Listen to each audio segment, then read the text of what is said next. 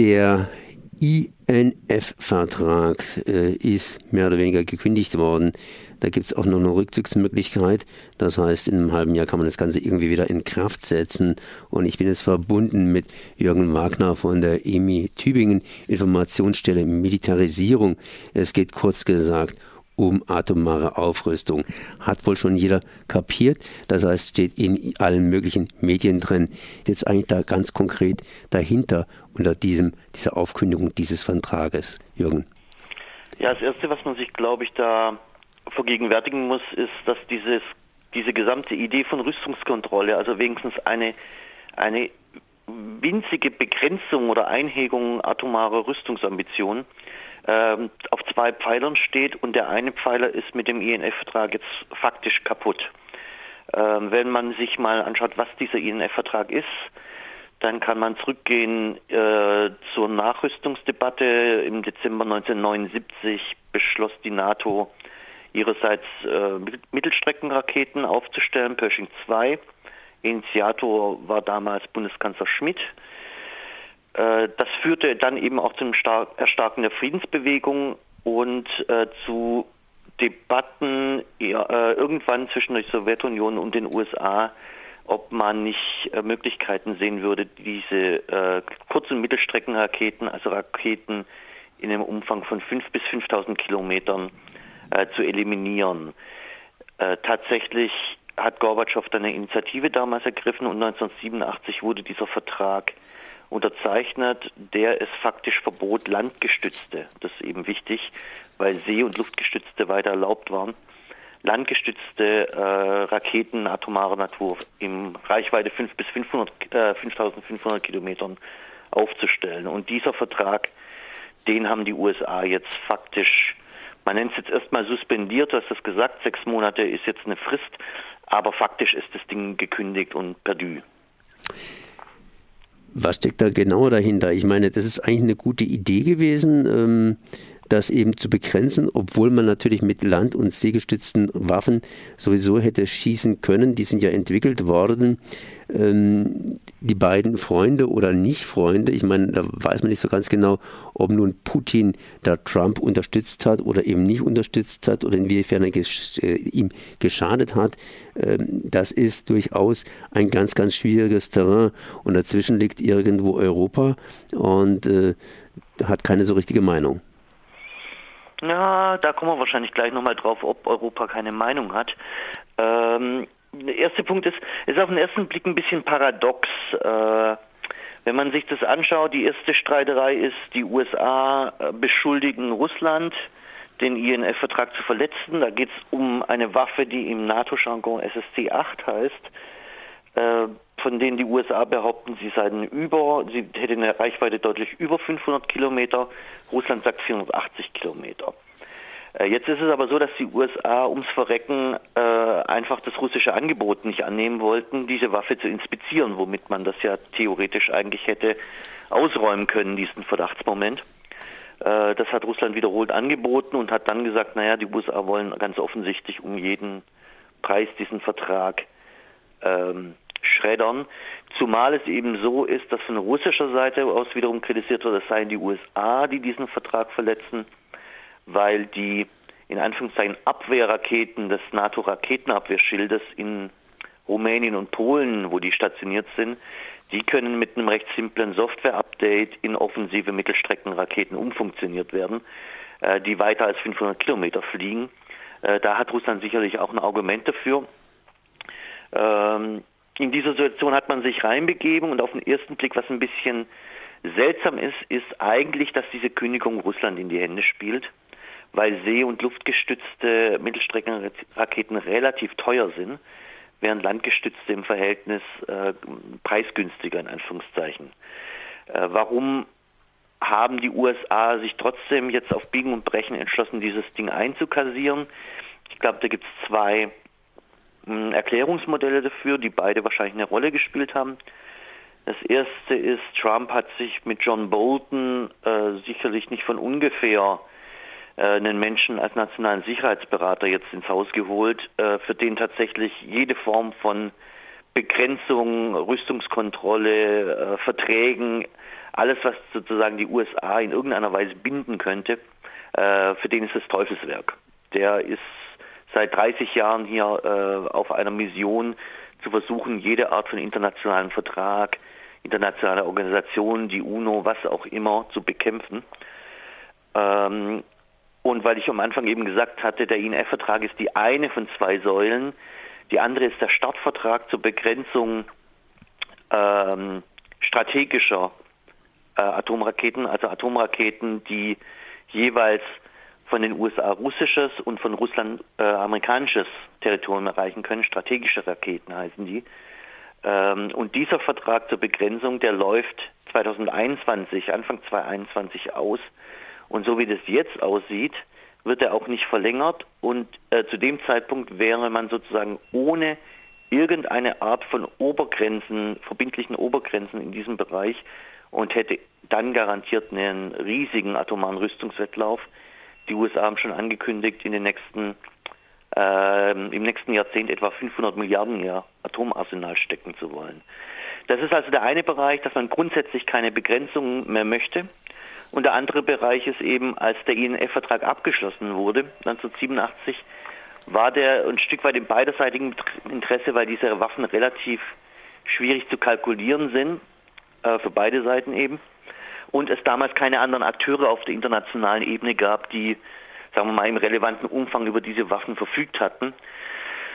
Äh, das hat sich bekanntlich jetzt geändert und diese Aufkündigung der USA dreht sich meiner Warte aus, und da bin ich ja nicht der Einzige, der das sieht, eigentlich viel stärker noch um China als um Russland, weil China ganz stark auf Mittelstreckenraketen in seinen äh, Planszenarien für Ostasien setzt und die USA da im Augenblick aus ihrer eigenen militärischen Logik äh, nicht kontra geben können durch das Verbot von diesem Vertrag und sich da dieser Fesseln für die Auseinandersetzung mit China äh, jetzt entledigen wollen. Das ist, glaube ich, so die, die Logik, die hinter diesem US ja, äh, Angriff auf diesen INF-Vertrag steht.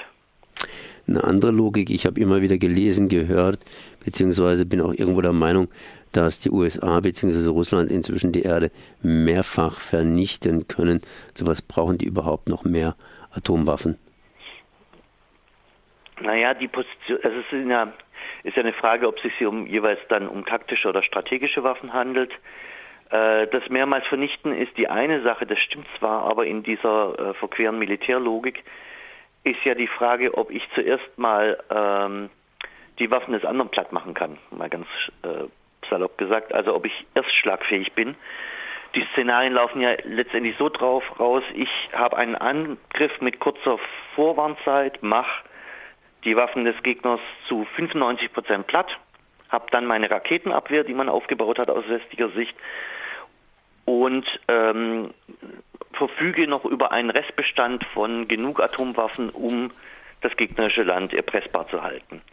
Das sind natürlich wahnwitzige Spiele, aber in der Militärlogik geht man davon aus, wenn man plausibel damit drohen kann, äh, dann hat man in allen Verhandlungen etc. die Eskalationsdominanz, nennt sich das dann in der, der wirren Militärsprache, und hat dann eben die Möglichkeit, äh, Bedingungen zu diktieren etc. etc. Und in die, der, daraus entstehen eben diese Rüstungsspiralen, weil man natürlich dann in der Logik des anderen Landes jeweils der Auffassung ist, dass man mehr Waffen braucht, damit man nicht natürlich äh, in so eine Erstschlagsbedrohung oder seine Zweitschlagsfähigkeit verliert. Und dann kommt eben diese äh, Spirale raus, die dazu führt, dass man die Werte dann zigtausendmal bald äh, vernichten kann. Und das Problem ist da natürlich auch, dass in so aufgeheizten Situationen, wo es eh keinen Jota mehr Vertrauen gibt zwischen Russland und dem Westen, da braucht es vielleicht auch gar nicht mehr viel, dass dann sowas irgendwann mal aus dem Ruder läuft. Und da ist natürlich ein riesiges Eskalationspotenzial drin. Das würde ja dann eher, sagen wir mal so, den USA in die Hände spielen. Oder um eine ganz, ganz doofe, wirklich total doofe Frage zu stellen. Hein nun, das kennen wir ja alle, zwei Männer gehen auf der Main Street aufeinander zu und wer zuerst sieht, hat gewonnen. Ja, das ist so ein bisschen, bisschen die Frage, ne? Ähm, ob man gewinnt, wenn man so viele Opfer hat. Da sind halt Militärs auch recht zynisch. Ähm, in den 80ern gab es mal einen berühmten Artikel, Sieg ist möglich hieß der. Der wurde vom späteren äh, Chefnuklearstrategen äh, unter George W. Bush verfasst und der hatte eben kalkuliert, dass Opfer bis 20 Millionen und in den USA in Kauf nehmbar wären und man sozusagen auf dieser Basis gucken müsste, dass man einen Enthauptungsschlag gegen Russland führen kann äh, bis zu dieser Grenze. Also da ist natürlich, da ist eben äh, Erfolg, Sieg oder sonst was ist dann eben im Auge des Betrachters. Ich wollte vielleicht auch noch ein, zwei Sätze noch mal kurz sagen zur Debatte in Deutschland, weil die ist ja, ähm, da schlägt jetzt die Stunde all derjenigen, die eh schon lang in diesem atomaren Bereich äh, Nachbesserungsbedarf sehen. Wer sich gleich zum Beispiel zu Wort gemeldet hat, war dieser notorische Christian Hacke, äh, ehemaliger Politikprofessor, der jetzt gerade in so strategischen Zirkeln immer unterwegs ist, der gleich irgendwie, der hatte diesen, diesen dämlichen Spruch gebracht, äh, man müsste sich fragen, ob Deutschland Hammer oder Amboss sein wolle. Und ohne Nuklearwaffen wäre man halt nur der Amboss und müsste sich demzufolge jetzt eben auch Atomwaffen beschaffen.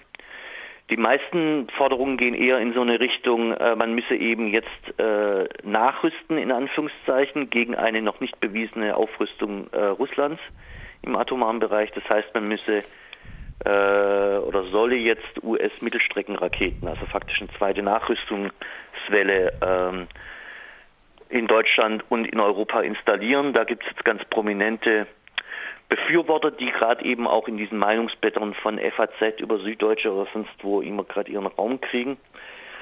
In der Politik ist gerade so, dass die SPD noch gegen so eine Nachrüstung ist. Das wäre jetzt aber auch nicht das erste Mal, dass die natürlich irgendwann früher oder später mal umfallen.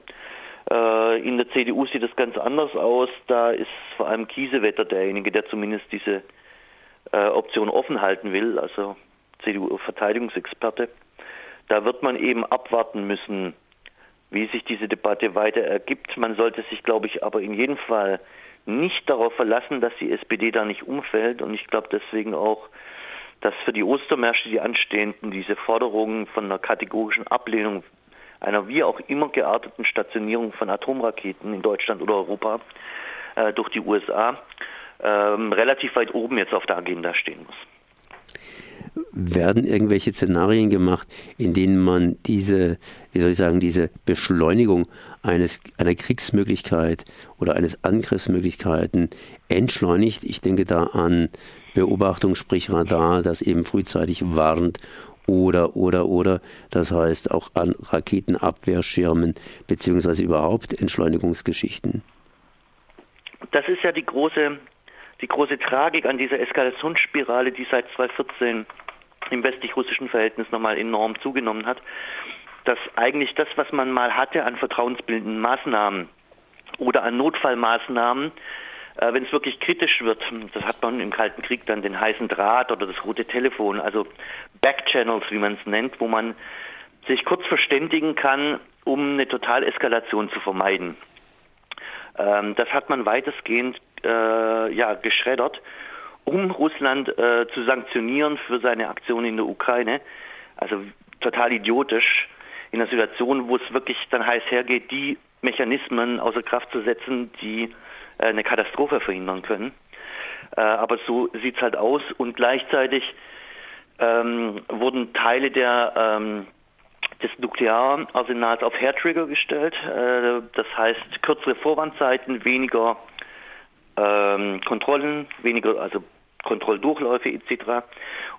Ähm, und man ist da gerade eigentlich eher dabei im Vergleich zum Kalten Krieg, wen die Hürden nach unten zu setzen. Es gibt jetzt aus den Militärs selber ein Zusammenschluss, der nennt sich European Leadership Network von russischen und amerikanischen Militärs, die nicht total durchgeschickert sind.